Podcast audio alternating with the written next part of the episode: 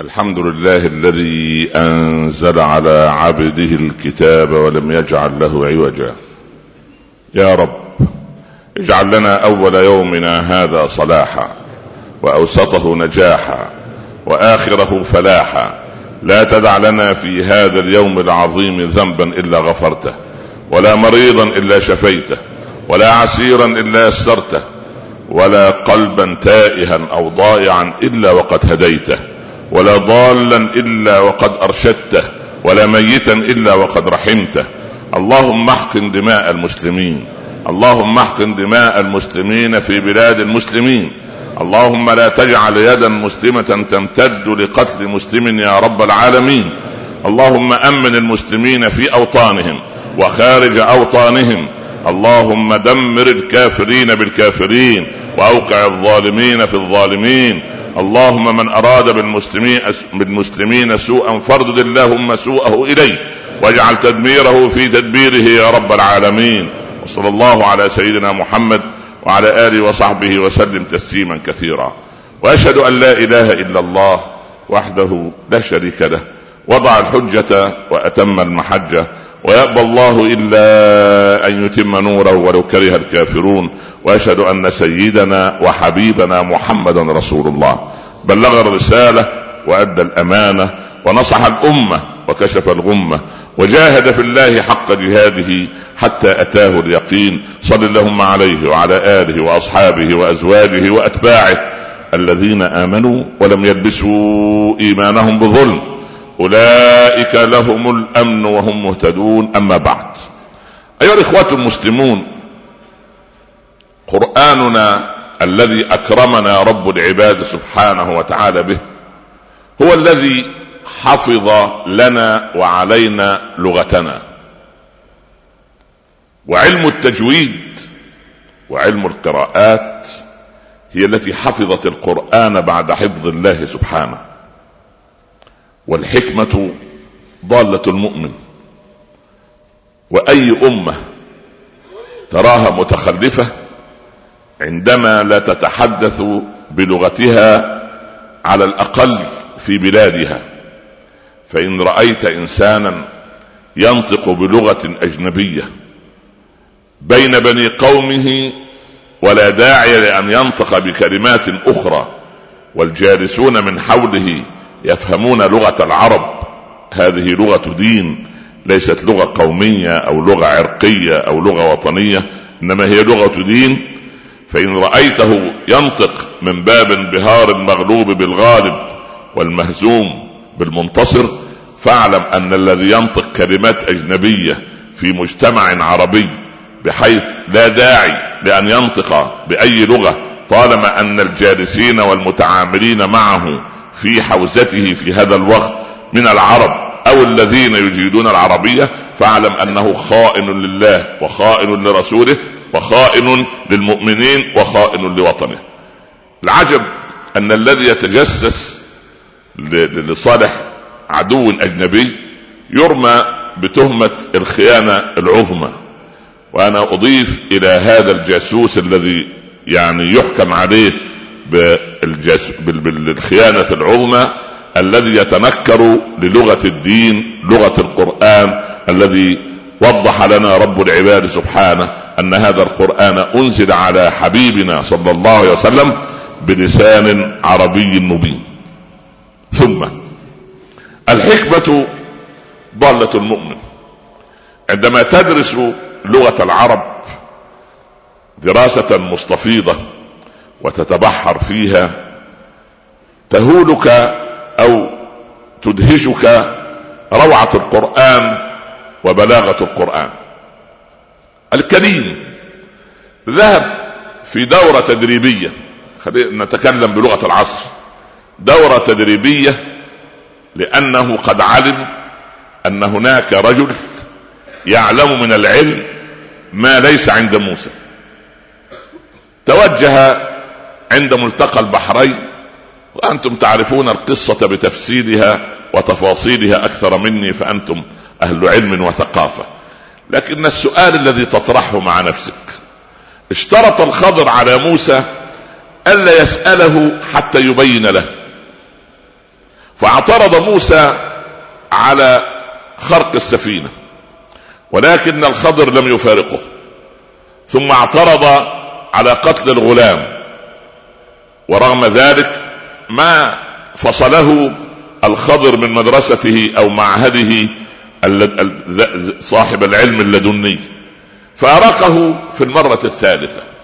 لماذا لم يفارقه رغم أنه اعترض؟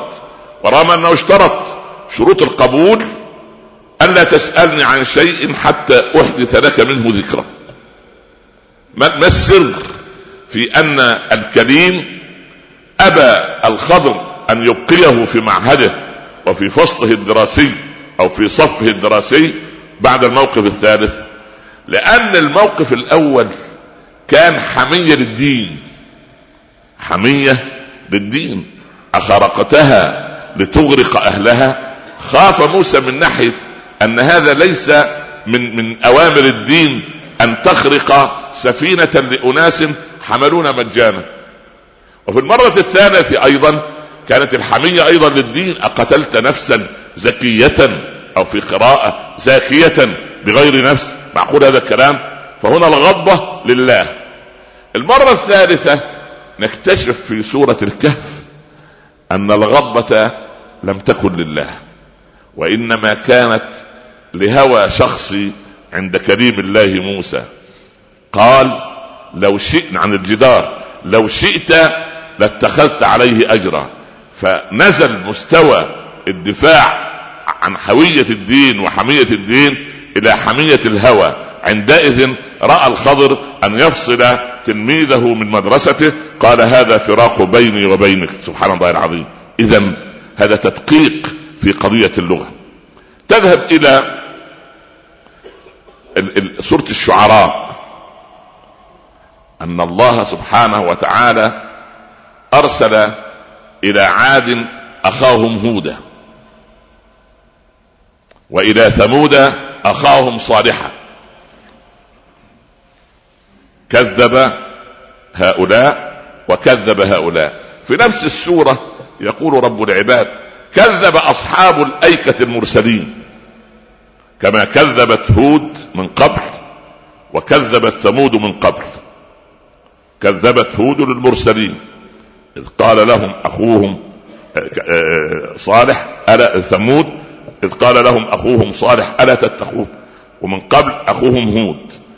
جاء في أصحاب الأيكة وقال كذب أصحاب الأيكة المرسلين إذ قال لهم شعيب. لم يقل أخوهم شعيب أو أخاهم. لماذا؟ هل أليس شعيب أخا لهم؟ لماذا كان هود أخاهم؟ ولماذا كان صالح أخا ثمود؟ لأن شعيبا كانت رسالته في مكانين مختلفين.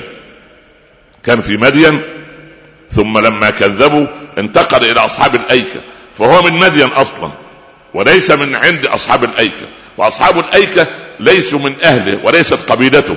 فلما انتقل من مدين وهي أهله وقبيلته إلى أصحاب الأيكة وهم ليسوا لا من أهله ولا من قبيلته قال إذ قال لهم شعيب ولم يقل أخوهم وهذه بلاغة القرآن العجيبة. إذا قرأت في قصار السور تجد عجبا. تبت يدا أبي لهب وتب. أبو لهب نعلم إن كان له اسمان في الجاهلية عبد العزى وعبد الله. فكان الذين أسلموا للنبي صلى الله عليه وسلم ينادونه بعبد الله. وكان كفار مكة وجل مكة ينادونه بعبد العزة. القرآن ذكر كنيته. الكنية في اللغة العربية احترام. عندما الاقي إنسان في عمري أو أكبر مني أقول يا أبا فلان هذه الكنية محترمة ومقدرة في بيئة العرب. كيف؟ هل يحترم القرآن أبا لهب؟ لا ابدا. لما كناه لأن كلمة لو قال تبت يدا عبد الله ابن عبد المطلب يعني هذا ربما يذهب العقل إلى والد النبي صلى الله عليه وسلم. لو قال عبد العزى يقول يقول نفسه هو أبو لهب. ليست لي اذا يبحث عن عبد أنا أبو لهب. لكن القرآن وصمه بصفته لأن وجهه كان في حمرة بياض مشب حمرة كاللهب. فكني بأبي لهب لأن سبحان الله كلمة أبو لهب تتناسب مع نهاية السورة. تبت يدا أبي لهب وتب ما أغنى عنه ماله وما كسب. سيصلى نارا ذات لهب. النار شديدة الحمرة واللهب هكذا تتوافق الكلمتان مع بعضهما البعض بلاغة في هذا القرآن العجيب الذي أنزله رب العباد بهذه اللغة. شاب صغير له جار عجوز مسن شيخ يعني عجوز هذه تقال للمرأة شيخ كبير لكن الشاب يرى جاره الشيخ هذا المسن مهموما. جلس الصديق الصغير بجوار صديقه الكبير. ما لي أراك مهموما. قال عندي من الهموم ما تتعجب له. قال ما هو؟ قال في كل يوم يجب أن أرعى ستة ستة أشياء. لي نسران يجب أن أراعيهما حتى لا يهربا بعيدا وصقران يجب أن أدربهما حتى يعني يؤدي كل منهما مهمته على خير وجه. ولي أرنبان يجب أن أحرسهما حتى لا يسير هنا أو هناك فيضيع في الطريق. وعندي حية يجب أن آخذ بالي منها بألا تخرج فتؤذي أحدا وتؤذيني. وعندي أسد يجب أن أحبسه في قفصه حتى لا يلتهم أحدا. وعندي مريض ضعيف يجب أن أراعيه حتى يقوى. نظر الشاب للشيخ فاهتم بهمه واغتم لغمه وقال لا أحد في هذا الكون مهما أوتي من قوة بشرية أن يراعي هذه الستة كل حين وكل لحظة. قال له يا بني أفسر لك ما أريد. لي صقران لي نسران. إن لي نسرين وهما عيناي. يجب أن أجعلهما لا ينظران إلى حرام وإنما أغضهما عن محارم الله وعن عيوب الناس. فلازم أراعي النسرين دول. ولي صقران عندي صقرين. يجب أن أقويهما وهما اليدان حتى لا تأخذ إلا حلالا وترفض الحرام الرشوة والضرب والإيذاء والقتل إلى آخره. ولي أرنبان يجب أن أراعيهما وهما القدمان الا تسير القدمان إلا إلى مكان يرضاه الله ويرضى عنه رسوله صلى الله عليه وسلم. ولي حية يجب أن آخذ بالي منها كي لا تلدغ أحدا فتؤذيه وتؤذيني وهي لساني. سبحان الله. ولي أسد يجب أن أحبسه في قفصه وهو القلب لأن فيه من الحقد ومن الحسد ومن العجب ومن الكبر ومن التيه ما يجب أن أحبسه وعندي مريض يجب أن آخذ بالي منه حتى يقوى وهو جسدي الذي يجب أن يكون في طاعة الله سبحانه. فانظر إلى كلام الرجل الحكيم. عبد الله بالله عليك تعال إلى هذه الحية وهي اللسان. اللسان كارثته كبيرة. لماذا؟ إذا أضفت إلى الكذب والزور واليمين الغموس والغيبة والنميمة وشهادة الزور. أضف إلى لساننا العربي الآن تنكرنا للغتنا العربية. والله إن أبناءنا إذا رأونا في البيوت أب أو أم يلحن في لغة أجنبية ليست لغتنا. سبحان نطق النطق يعني غير سليم كما نطقه السيد شكسبير أو نطقه السيد جوته الألماني أو السيد دانتي الإيطالي أو السيد هيروهيتو الياباني. الولد والبنت يسخر من أبيه ويسخر من أمه. يا ابت ليست نطقها هكذا. والولد إذا قلت له قل اسم أبيك بنطق صحيح سوف يعجز. ويفرح الواحد منا أن ولده أو ابنته يجيد لغة أجنبية. هذه لكاعة حضارية. هذا تخلف حضاري. حضارتنا أن تكون أن تكون لغتنا هي هويتنا. فإذا كان اللسان في الغيبة والنميمة وفيه شهادة الزور واليمين الغموس فأضف إليه البيوت التي فيها عرب وجوههم وجوه عربية ولكن ألسنتهم وقلوبهم قلوب أعجمية. كان الحاكم الأوروبي في العصور الوسطى إذا أراد أن يثبت لحاشيته أو لشعبه أنه رجل مثقف ورجل على درجة ودراية بالتقدم وبالحضاره يضع في جملته بعضا من الألفاظ العربية حتى يرتقي مستوى الحوار ومستوى الحضارة.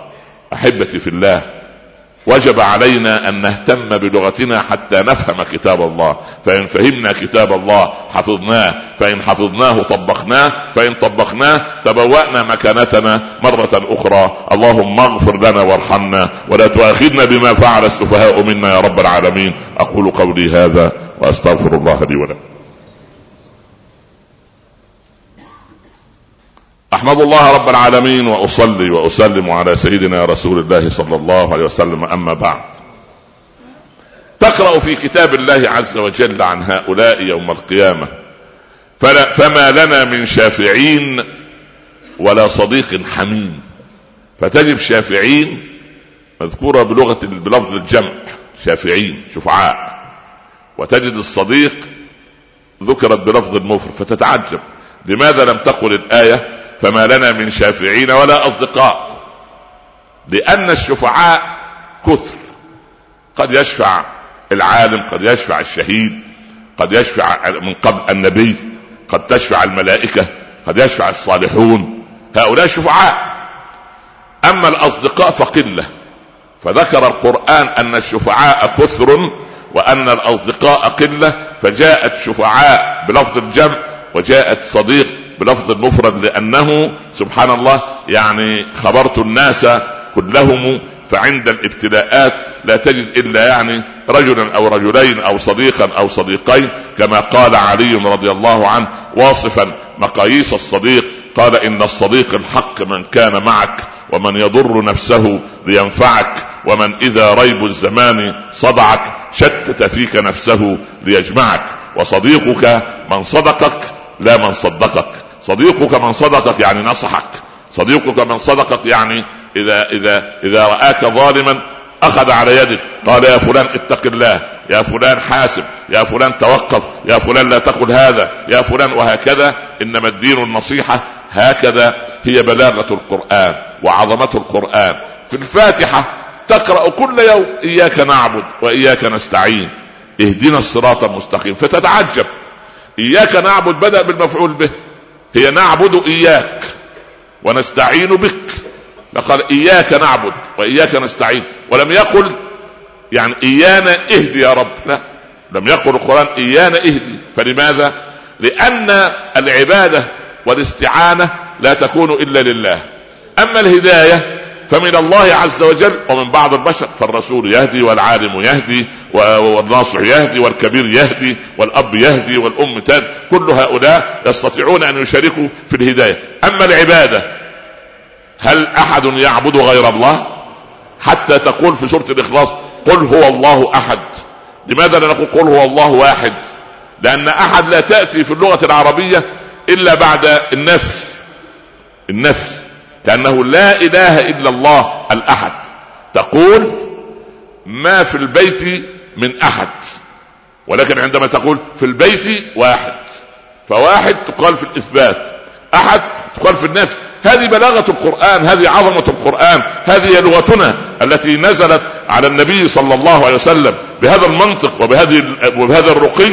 فلو تذوقناها تذوقنا كتاب الله سبحانه وتعالى. ولذلك الصحابة عندما سمعوا القرآن من رسول الله صلى الله عليه وسلم جاء رجل كلبيد بن أبي ربيعة أحد أصحاب المعلقات السبعة وتوقف لسانه عن الشعر بعدما صار صحابيا.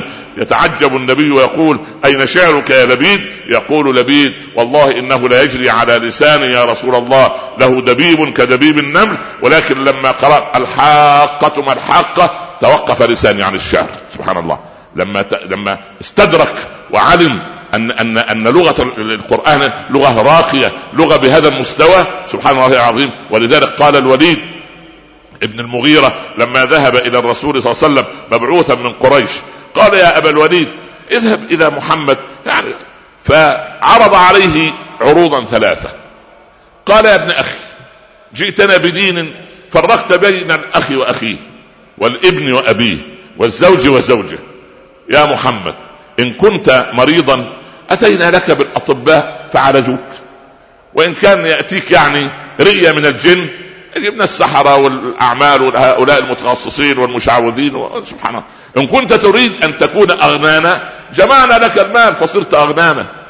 إن كنت تريد أن تصير ملكا علينا فملكناك. لكن لا داعي لهذا الدين. قال أفرغت يا عم أدب النبي صلى الله عليه وسلم. هل فرغت يا عماه؟ يعني في مقام والده. قال نعم يا ابن أخي. فرق قلب الوليد لأن وجد أدب أمامه كم الأدب الذي كان عليه صلى الله عليه وسلم هو مقياس يقاس به الأدب على مستوى التاريخ كله. بدأ النبي صلى الله عليه وسلم يقرأ حاميم السجدة. فلما بلغ آية السجدة سجد. الوليد من شدة إعجابه باللغة وضع يديه وهو جالس على الأرض وضع يديه خلف ظهره واستند إليهما ثم قطب جبينه مركزا فيما يسمع من النبي صلى الله عليه وسلم. فلما انتهى ذهب إلى قريش. قال أبو جهل واللات والعزى إن الوليد بن المغيرة عاد إليكم بوجه غير الوجه الذي ذهب به. كأن القرآن أثر في وجه الوليد لأن القرآن نور سبحان الله. انظر إلى طفل يحفظ القرآن في العاشرة وفي الخامسة عشرة. تجد عنده سكينة سبحان الله. عنده انشراح صدر عنده بص... يعني نظرة في وجهه. وتجد الولد الآخر سبحان الله الله تبخرت منه براءته. انظر إلى حافظ القرآن تحب أن تتملى في وجهه. والإنسان الذي يناكر القرآن أو يحفظ القرآن ويطبق غيره نسال الله أن يجعلنا وإياكم مما يستمعون القول فيتبعون أحسنه. قال يا معشر قريش هتقولون شاعر؟ أنا أعرفكم بالشعر هزجه ورجزه. والله ما هو بشاعر. أتقولون كاهن؟ أنا أعرف بسجع الكهان. ما هو بكاهن؟ أتقولون ساحر؟ أنا أعرفه والله إن لكلام محمد لحلاوة وإن عليه لطلاوة وإن أسفله لمغدق وإن أعلاه لمثمر وإنه ليعلو وما يعلى عليه وما هو بقول البشر. خافت قريش أن الوليد إذا دخل في الإسلام يتبعه آخرون. الوليد كان عنده أحد عشر ولدا من طراز خالد بن الوليد على هذا الطراز. وكان إذا سار في المواكب أو في الأسواق أو في الحروب أو في الأسفار يتبعه أولاده العشر احد عشر بهذا المنطق وهذه كلهم فرسان كلهم النضرة في وجوههم الغنى يعني يفوح من ثيابهم سبحان الله. يعني ولذلك قال رب العباد سبحانه لما قالوا يا أبا الوليد لا تترك المكان إلا أن تقول في كلام محمد كلام. قال أقول إنه سحر يؤثر سبحان الله. يعني هذا سحر هذا كلام سحر سبحان الله. ذرني ومن خلقت وحيدا. وجعلت له مالا ممدودا. كان الوليد بن المغيرة يكسو الكعبة سنة وقريش كلها تكسوها السنة التي تليها. سبحان الله. كان اسمه العدل. العدل كان إذا سافر في رحلة الشتاء أو الصيف الركب اللي معه 100 200 300 500 ألف أي عدد هو يقول كل واحد يأتي بنفسه بس مجرد فقط. هو يأتي له بالراحلة ويأتي له بالطعام وبالشراب وبالسقاء وبالسلاح ويعطيه مالا فكان اسمه زاد الركب مالا ممدودا وبنين شهودا ثم يطمع أن أزيد كلا إنه كان لآياتنا عنيدا. ثم وصف رب العباد والقرآن كما تحفظون الجلسة وصفه دقيقة وصفا دقيقا هذه بلاغة القرآن وهذه حلاوة القرآن وهذه حلاوة لغتنا.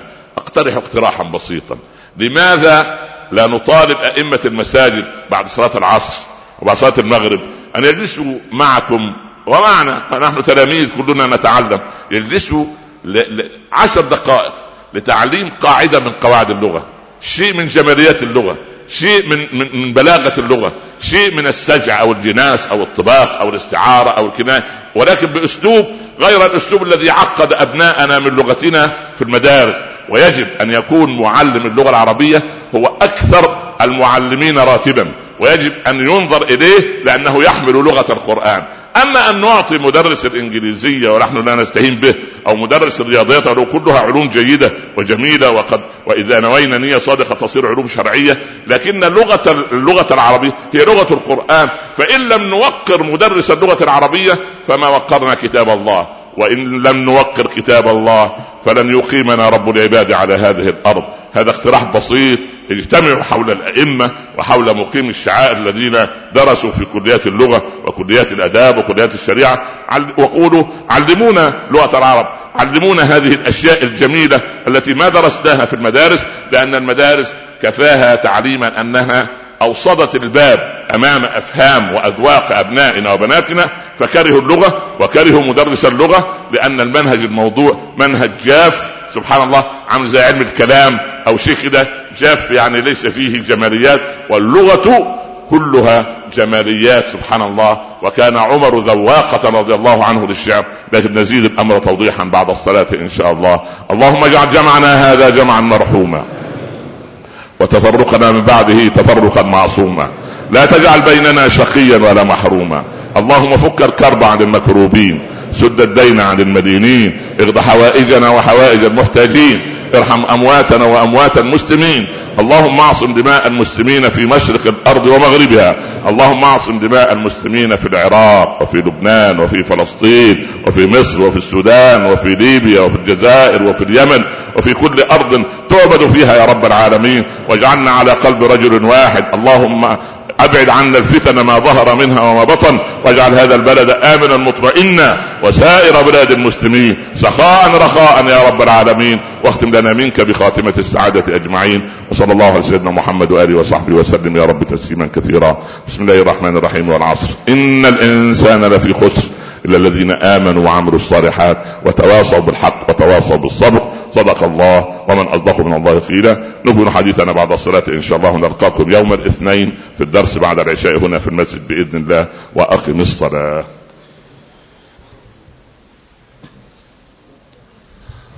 أحمد الله رب العالمين. حمد عباده الشاكرين الذاكرين وأصلي وأسلم على سيدنا رسول الله صلى الله عليه وسلم. أما بعد. كل جمعة يصلي المسلم خلف الإمام ويسمع خطبة الجمعة ويجب أن يبدأ في كل جمعة بتجديد حياته. كيف يجدد المسلم إيمانه؟ هذه القصة رمزية. جزا الله خيرا من يهدي إلينا الحكم ويهدي إلينا عيوبنا. قولوا آمين. إن شاء الله رب العالمين. فهذه قصة رمزية عن هذا الشيخ الكبير. يقول لصديقه أننا عندي يعني حية. لو لم آخذ بالي منها وأركز أين تذهب لأصابت الغير ثم أصابتني. اللسان هذا لماذا لا تفكر اليوم؟ ولهنا في البيت هنقول إن شاء الله رب العالمين عايزين نعمل يوم من الأيام عشر دقائق صمت. لأن الكارثة الكبرى أن الولد كثير الكلام والبنت كثيرة الكلام والزوجة الكلام والزوج كذلك. ممكن زوجتك لو انت رحت قلت لها الاقتراح ده يعني هو الشيخ عمر ما تجيش ان إحنا نسكت. ده انت أصلا هي تقول لك كده يعني من, من واقع الحياة ما ده فقه الواقع. في فقه الواقع وفي فقه الموازنات وفي فقه الأولويات في فقه الأنفس وفي فقه المسؤولية في الفقه المقارن. واخد بالك؟ وهكذا يعني. في فقه اللغة فقه الدستوري مو كله فقه. الفقه في اللغة أي الفهم الدقيق. هذه في اللغة. الفقه في اللغة يعني الفهم الدقيق. واحد فقيه في الطب واحد فقيه في الله سبحانه وتعالى يعني جعل الناس إيه؟ منازل بهذا المنطق. طيب وممكن تقول لك يا أخي أنا من ساعة ما تزوجتك من عشرين سنة أيام الخطبة لا قوة إلا بالله كنت من من من الثرثرة لغايه تعملي صداع. فعدت فإذاعة ربنا أن ربنا إيه؟ يعني يمسك لسانك شوية. فالدعاء كان حار يبدو. فأصبت أنت بالإيه؟ بالبكم. فأصبحت إيه؟ أبكم. لكن ما شاء الله في العمل إيه؟ يتكلم سبعين كلمة في الثانية. أول ما تدخل البيت ينزل عليك السكينة والهدوء. الله بس الهدوء المشوب بالحذر. والهدوء الذي يسبق العاصفة. أنا عايز هدوء جيد. فأنا أريد أن أقول إن المسلم سبحان الله كيف يجدد حياته؟ يجدد حياته يقول أنا الآن الرجل الشيخ الكبير ده قال العينين واليدين والقدمين واللسان والقلب دول خمس الأول. تعال لليد. نحن قلنا من قبل إن العربي كان يأنف من العمل لا يحب العمل. ولذلك نحن من أربعة قرون توقفنا وتراجعنا وتقدم غيرنا. ليه؟ لأن إحنا نستشعر أو بعضنا يستشعر أن العمل يقلل من هيبة الإنسان. وقلنا إن أهل الطائف وأغنياء مكة كانوا يعني يعني يتقذرون من هؤلاء العمال الذين يعملون عندهم العبيد. وقلنا إن لغة العرب سبحان العرب اخترعوا كلمة عجيبة للحرفة وللوظيفة سموها مهنة. للامتهان والمهانة. وهذه كارثه عجيبة عند العرب. هذا كان قبل الإسلام. جاء الإسلام ليشرح كيف أن سيدنا داود وكيف أن سيدنا سليمان وهما من الثراء بمكان أمرهم رب العباد بالذات بإيه؟ بالعمل. ما قال لزكريا روح اعمل. سيدنا زكريا كان نجار. كان بيعمل. ال ال ال الأنبياء كلهم كان تقريبا أغلبهم كانوا أصحاب حرف. وكان حبيبنا صلى الله عليه وسلم راعي غنم. لكن الأغنياء تقريبا الوحيدين أو المميزين في تاريخ النبوة والدعاة الكبار كان سيدنا سليمان وسيدنا داوود. رغم هذا الثراء وهذا الملك يقول ربنا إيه؟ اعملوا ها آل داود إيه؟ شكرا. شكرا على إيه؟ شكرا على أن وفقهم للعمل. أن اعمل السابغات وقدر في السرد. ما كان ممكن سيدنا داود يقول لسليمان إيه؟ سليمان خلي عفريت من العفاريت اللي عندك دي تعمل لنا ألف إيه؟ ألف سابغة صح ولا لا؟ ممكن ولا مش ممكن؟ ها؟ مش إحنا بنستعين بالعفريت الأجنبي؟ صح ولا لا؟ لازم تكون عينيه خضراء خلي بالك أو زرقاء وشعره أصفر نرفع له تعظيم سلام. أول ما يجي الأسمر الحليوة ده اللي هو زي هو شوكه كده ما شاء الله. ها أنت عربي؟ طيب لا إله إلا الله. في إيه يعني؟ ميكروب جرثومة. الله لا حول فيروس. لا حول ولا قوة إلا بالله. فهذه كارثة. والولاء والبراء جزء من العقيدة. الولاء والبراء لأن القلب الذي يحب العربي فهو يحب النبي العربي. ليس تميزا. لا بالعكس إحنا كلنا 400 مليون وعندنا مليار و100 مليون مش عربي. ولكن للأسف الشديد أحيانا أحيانا نحن ننظر إلى الإنسان العربي عندما يتكلم العربي أنه أقل قدرا. لا يا أخي والله هذا أعلى قدرا. سبحان الله العظيم. ف... لكن الإسلام جمع كل الجنسيات عن أنا أتكلم عن لغة العرب. ونحن ك 400 مليون مكلفين كل واحد بأربعة من إخوانه غير العرب يعلمهم العربية. أنت معك في هذه البلاد بفضل الله جنسيات. يا أخي باجي واحد بعد العصر بعد العشاء يقول السلام عليكم وعليكم السلام. صلى معك. يقول له الأخ مش عربي. يقول له ممكن تقعد معي خمس دقائق. أعلمك يعني إيه؟ الكلمة العربية عبارة عن اسم وفعل وحرف. هيفرح. يقول والله. وتاخد كام؟ يقول يا آخد دعاء. آخد منك دعاء. يقول لك يعني إيه اسم؟ يقول إحنا صلينا الآن في الإيه؟ في المسجد يقول له هذا اسم انت اسمك إيه؟ يقول اسمي عبد الرحمن يقول له هذا اسم خلاص؟ وبعدين بعد ما إحنا عملنا الآن إيه؟ عملنا إيه مع وراء الإمام؟ صلينا هذا فعل خلاص؟ صلينا فين؟ يقول على الأرض على دي إيه؟ حرف يقول بس توكل على الله تاني يوم يقول له الفعل ده فيه ماضي وفيه مضارع وفيه أمر ولله الأمر من قبل ومن بعد خلي بالك ويعني إيه فعل ماضي يقول صلينا المغرب من ساعتين.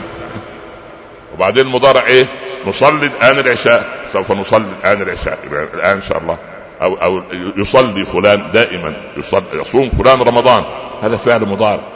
وبعدين؟ وهكذا الأمر. قم فصلي. هذا. إنا أعطيناك الكوثر. فصل لربك. وانحر. هذا أمر. لا قل روح. كل يوم هذه المعلومة. هيروح يقول إيه؟ زملائه. ده فيه راجل طيب يبدو ما عندوش شغلانة ولا غيره فاضي. ها؟ وماله؟ وماله؟ تفرغ خير لله. تعالوا كده والله يقول كلام حلو. ده اللغة العربية دي إيه؟ كلامها جميل سبحان الله. بدل ما ابنك يرفع سماعة الهاتف. هلو؟ لا حول ولا قوة إلا بالله. يا ابني قول السلام عليكم. خد 30 حسنة. لا هو زاهد زي أبوه. زاهد في الحسنات. يا أخي هذا زهد مرذول وزهد مقبوح قبيح. والسلام عليكم وعليكم السلام. كانوا يسخروا بنا العلمانيين في السبعينات أوائل السبعينات. بدأنا يعني نقول لإخواننا في المسجد لا داعي لكلمة هلو. دي ما فيهاش ثواب. الثواب السلام عليكم. بدا يسخروا مننا في الصحافة. يقول لك إيه؟ في شيخ صغير السن ده زمان يعني خلي بالك كان كل شعري أسود والله. المهم حدث في التاريخ. المهم يعني. ف... حدث في هذا القرن. المهم يعني. يقول في شيخ عجيب شاب كده صغير قال يقول إيه؟ من باب السخرية. وأوصى المصلين أن يعملوا على ال على ال اللي هو المسجل على الهاتف ده اللي هو يسموه الانسر ماشين ما هو برضه سبحان الله.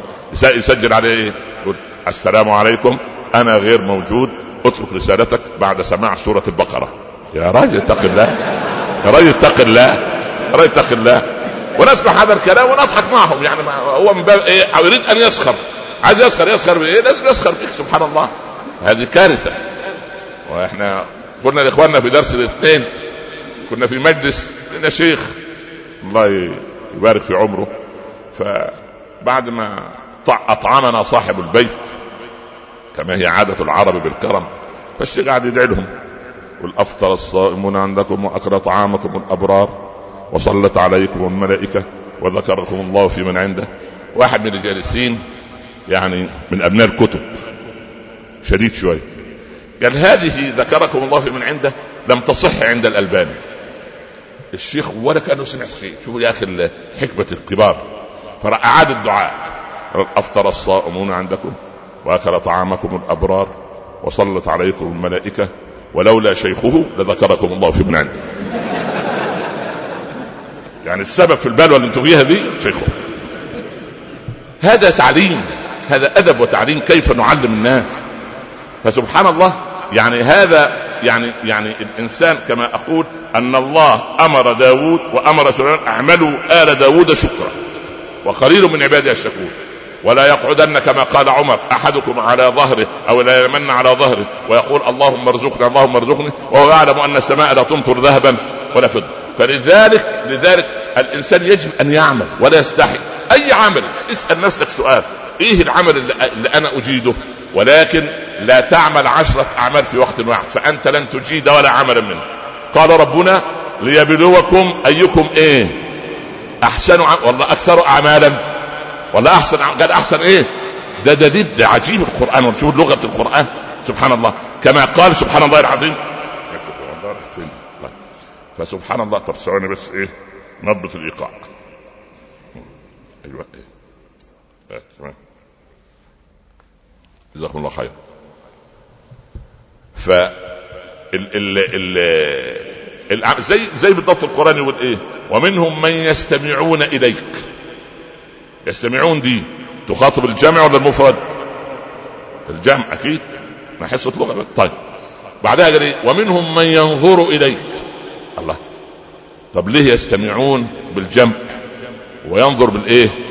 بالمفرد؟ قال لأن المستمعين كثر والناظرون قلة. الآن اللي شايفني في المسجد من؟ ها اللي قاعدين في الإيه؟ في صحن المسجد. طب اللي خارج المسجد؟ طب الجيران اللي في المسجد يستمعون ولا ينظرون؟ فانظر إلى عظمة القرآن الذي تتكلم أنت وهو ينظر إليك واحد اثنين عشرة لكن يستمع لك كام؟ قد يكون آلاف قد يكون ملايين سبحان الله تستمع إليه. اذا هذه انظر إلى عظمة هذه اللغة. فلما تقول في نفسك سبحان الله العظيم أنا ما الذي أستطيع أن أعمله؟ لا داعي لأن يعني من بات كالا من عمل يده بات مغفورا له. سيدنا علي كان بيشتغل عند امرأة يهودية. يعمل إيه؟ ينزح لها من البئر ماء. قالت له كل دلو بتمرة. يهودية بقى ما شاء الله ما له خمس تمرات يعني. تمرة ما فيش غيرها. مش سيدنا علي يقول لا لا لا إزاي؟ أنا زوج فاطمة. اشتغل فنزح لها ستة عشر دلوا. إخواننا اللي عندهم آبار يعرفوا البئر والتعب فيه وكيف إن يسحب الآن كله بالحكوم شغل يشتغل سبحان الله. حتى عندهم دلوقتي مطر صناعي. المهم ما علينا. فسبحان الله ستة فجاء بستة عشر تمرة وجاء إلى النبي صلى الله عليه وسلم. من أين هذا علي؟ قال من عمل عملته لامرأة يهودية أنزح لها كل دلو بتمرة. قال خير ما يأكل الإنسان من عمل يده وإن نبي الله داود ها كان يأكل من عمل يده. قالوا وضع سيدنا علي الطبق وحط وضع فيه الإيه؟ الستة عشر تمرة. الرسول صلى الله عليه وسلم يكلمه وعلي يأكل. هو يكلمه وعلي يأكل. كل ما يأكل تمرة يضع النواة أمام الرسول صلى الله عليه وسلم. كل ما يأكل واحدة سيدنا علي يبدو كان جائع أنهى الإيه؟ فعايز يمازح حماة. شوف لما يكون عندك حما يا الله. الله أكبر. الله أكبر. الله يرضى عليك. بلاش على الشاشة الآن تجيب صورة حماة. الله يحميك من كل شر. يقول لك عن رسول الله صلى الله عليه وسلم ما تنزلش تحت. خليك فوق. ما أنا بطلعك في الخطبه بطلعك في الدم. تخرج إلى الأرض. المهم يعني. المهم. ف سيدنا علي يمازح يقول له أكل هذا أكلت يا رسول الله. معقول؟ وأنه كله قدام من؟ قال وأعجب منه يا علي من يأكل التمر بنواه. طب أنت وديت اللي أكلته فين؟ صلى الله عليه وسلم صلى الله عليه وسلم. شوف يا أخي شوف يا أخي الحنو بتاع سيدنا الحبيب. قال دخلت دخل علي أبي يوما تقول أم الحسنين رضي الله عن آل البيت فاطمة رضي الله عنها. دخل علي أبي يوم. فرآني مغضبة. الرسول قرأ في وجه ابنته. أين ابن عمك؟ فورا. هو عايز يذكرها إيه؟ هو علي قالها إيه أصلا. ها؟ هو العلاقة اللي بين فاطمة وعلي علاقة إيه؟ زوجية. طيب. لكن هو هو ما هي عارفة انه زوج صح؟ وهو عايش في البيت ده وصاحب البيت ده مش موجود. يبقى الزوجية موجودة اهي فالرسول يتعدى عشان يقول لها ده أنت هو ليك ليه عدة حقوق عليك؟ هو زوج وإيه؟ ورحم. لأن هو لو لو لم تجد فاطمة وليا يزوجها وعلي ليس يعني بزوج لها. من العريس اللي يذهب يتقدم لمن؟ لعلي. يعني اذا بيذكرها بمساحه القرب. يعني بيوطد الايه؟ بيذكرها بشيء. سبحان الله. أين ابن عمك؟ قالت لاحيته فغضب. لاحيته يعني إيه؟ قعدوا تجادله. فذهب. لم يكلم ابنته. ولا سأل إيه الموضوع. فرأى عليا ينام جنب الجدار في المسجد والتراب على كتفه فمسح عنه التراب ويقول قم أبا تراب فيأخذ يد علي سبحان الله ويدخل إلى فاطمة هكذا الإنسان يتعامل.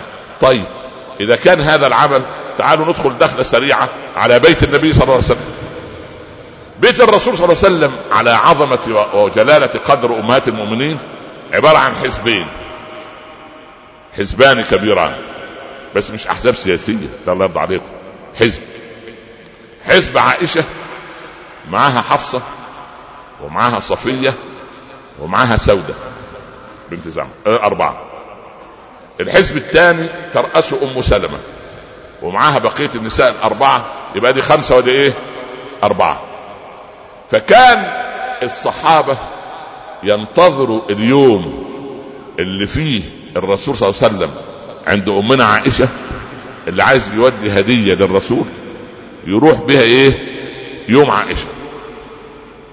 النساء الباقيات ما هو مش في مثل عام في قرانا وفي باديتنا يقول إيه؟ أنا غنية وإيه؟ وأحب الهدية صح ولا لا؟ أنا مش عايز بس أحب الهدية يعني سبحان الله. دي هي اللي غنية مش المهم يعني. فهكذا يقولون. فراحوا بعثوا من؟ قالوا نكلم الرسول. طب نكلمه إزاي؟ من يذهب إليه؟ قالوا أم سلمة. أم سلمة كبيرتنا والرسول يحترمها ويجلها عايز يكلمه يكلمه يكلمه في إيه؟ قال يعني اتق الله يعني خلي عائشه اعدل بيننا. ذهبت أم سلمة. إن النساء يطالبنك العدل في عائشة. فلم يجبها. الرسول صلى الله عليه وسلم يجب أن نتعلم منه امتصاص غضب الآخر. الغيرة غضب ولا مش غضب؟ غضب سبحان الله العظيم.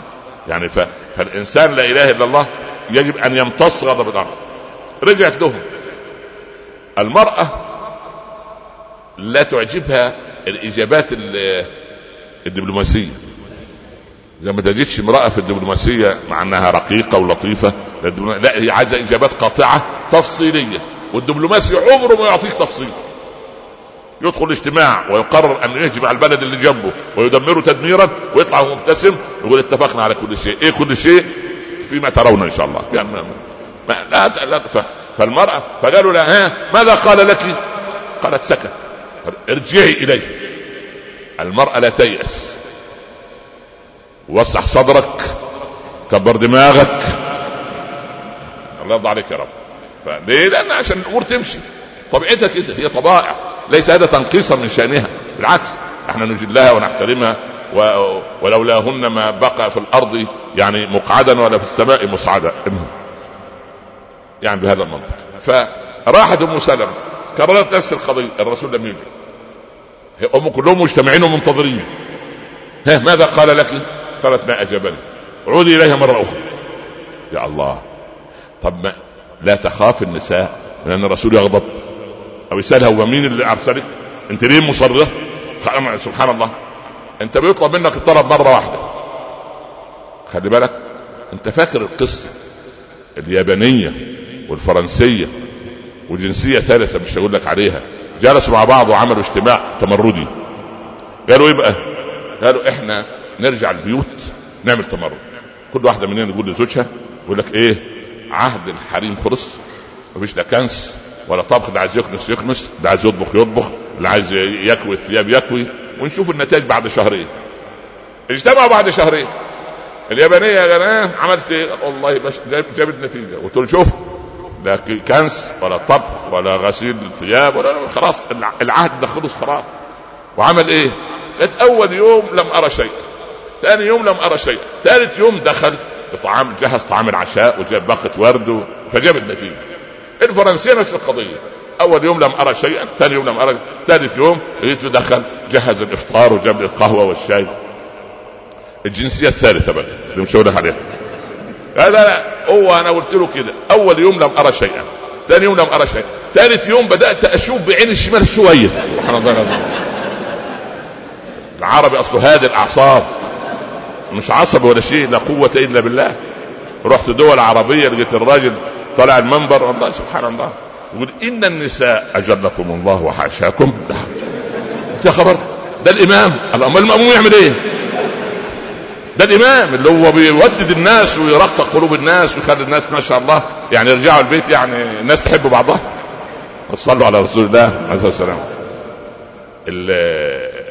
فأم سلمة. قالوا لا أم سلمة يبدو إيه؟ مفاوضة مش من الدرجة الأولى. نعم مين من من من؟ قالوا أح أح نبعث من؟ نرسل زينب بنت جحش. دي بنت عمته. وصفيه هي يحب يحب صفية عمته. وزينب دي بضعة من صفية. ودي من من آل عبد المطلب. فيعني لها دلالة على رسول الله صلى الله عليه وسلم. المهم مرة في الثانية في الثالثة لم تأتي بنتيجة. قالوا لا آخر واحدة ممكن يعني إن شاء الله رب العالمين. رسلها فاطمة. أرسلوا فاطمة. وفي رواية أن أرسلوا فاطمة الأول.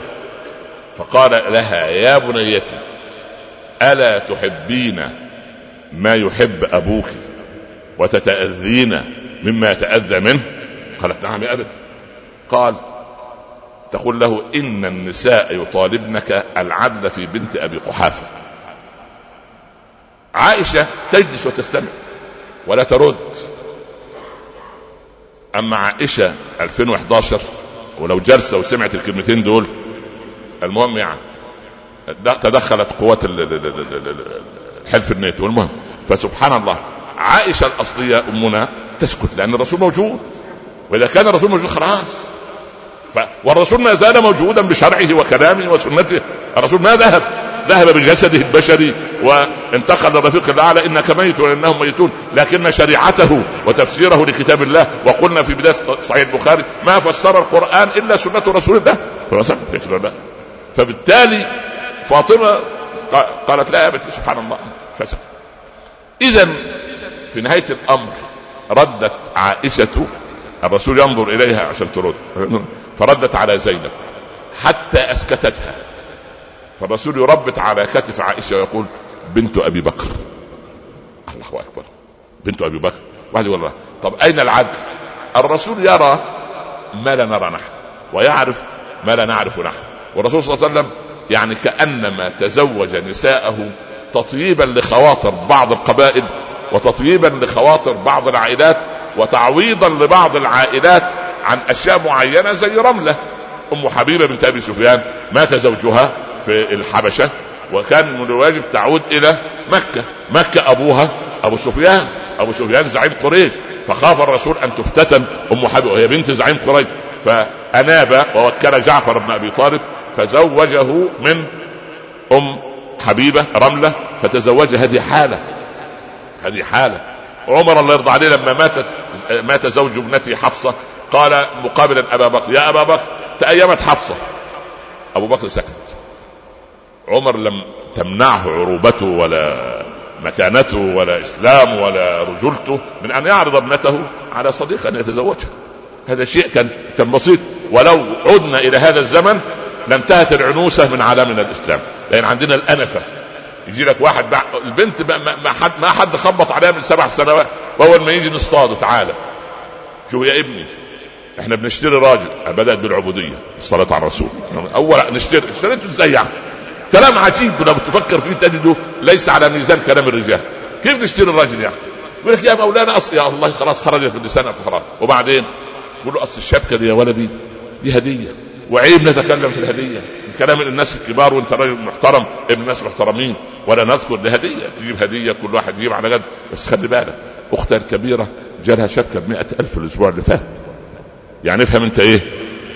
يعني 100 يعني لو نقصت تبقى 80 يعني 70 لكن لو 100 جاب هو 10 ها يعمل إيه؟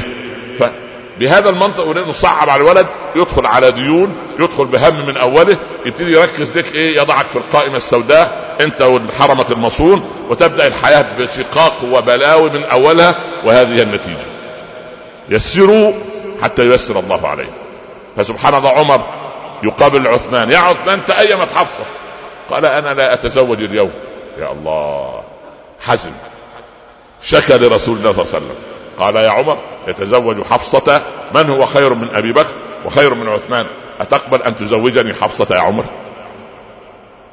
أبو بكر يقابله في صلاة الصبح. يا عمر وجدت مني البارح أنت واخد على خاطرك مني. قال نعم. صريح. قال سمعت الرسول يذكرها. صلى الله عليه وسلم. فأبيت أن أفشي سر رسول الله. شوف شوف شوف أدب الصحابة مع الرسول وأدب كتمان السر. والله تعبنا عندما ابتعدنا. طالما نحن داخل حدود الكتاب والسنة نستريح. أنا أذكركم بأن إن شاء الله رب العالمين خلي هم عندك من اليوم في أن تعلم غير عربي العربي. يرجع يا راجل إلى بلده يقرأ القرآن باللغة العربية. مراد هوفمان يقول لم أفهم أبدا شيئا في القرآن إلا لما قرأته باللغة العربية. هكذا قال رجاء جارود وهكذا قال الكبار. يا اخوانا القرآن لا يفهم إلا بلغة العرب. والله أن في ألفاظ لا تترجم. لا تترجم. في الحياء والاستحياء يترجم على انه خجل وهذه معاني غير واردة في أي لغة من اللغات.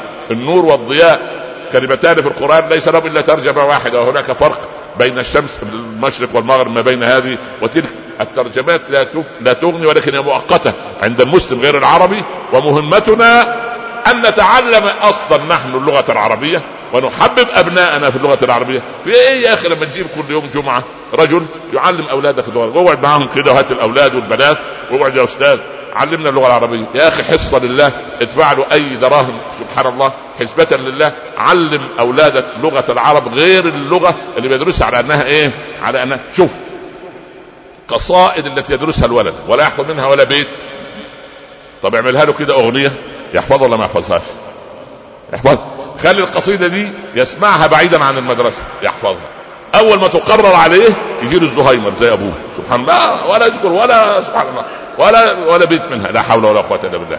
فنحن يعني نريد أن نجذر ونعمق حب اللغة في قلوبنا اولا ثم قلوب أبنائنا ثم قلوب إخواننا وأخواتنا من غير العرب الذين نحن مسؤولون عن تعليمهم اللغة العربية. جزاكم الله خيرا وبورك لي ولكم في القرآن العظيم. لا تنسونا من صالح الدعاء والسلام عليكم ورحمة الله تعالى وبركاته.